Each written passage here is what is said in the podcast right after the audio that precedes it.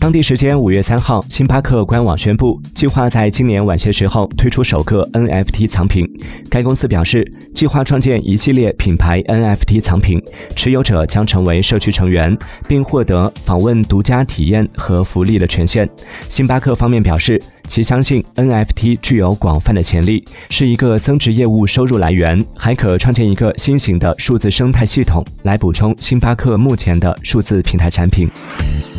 Thank you.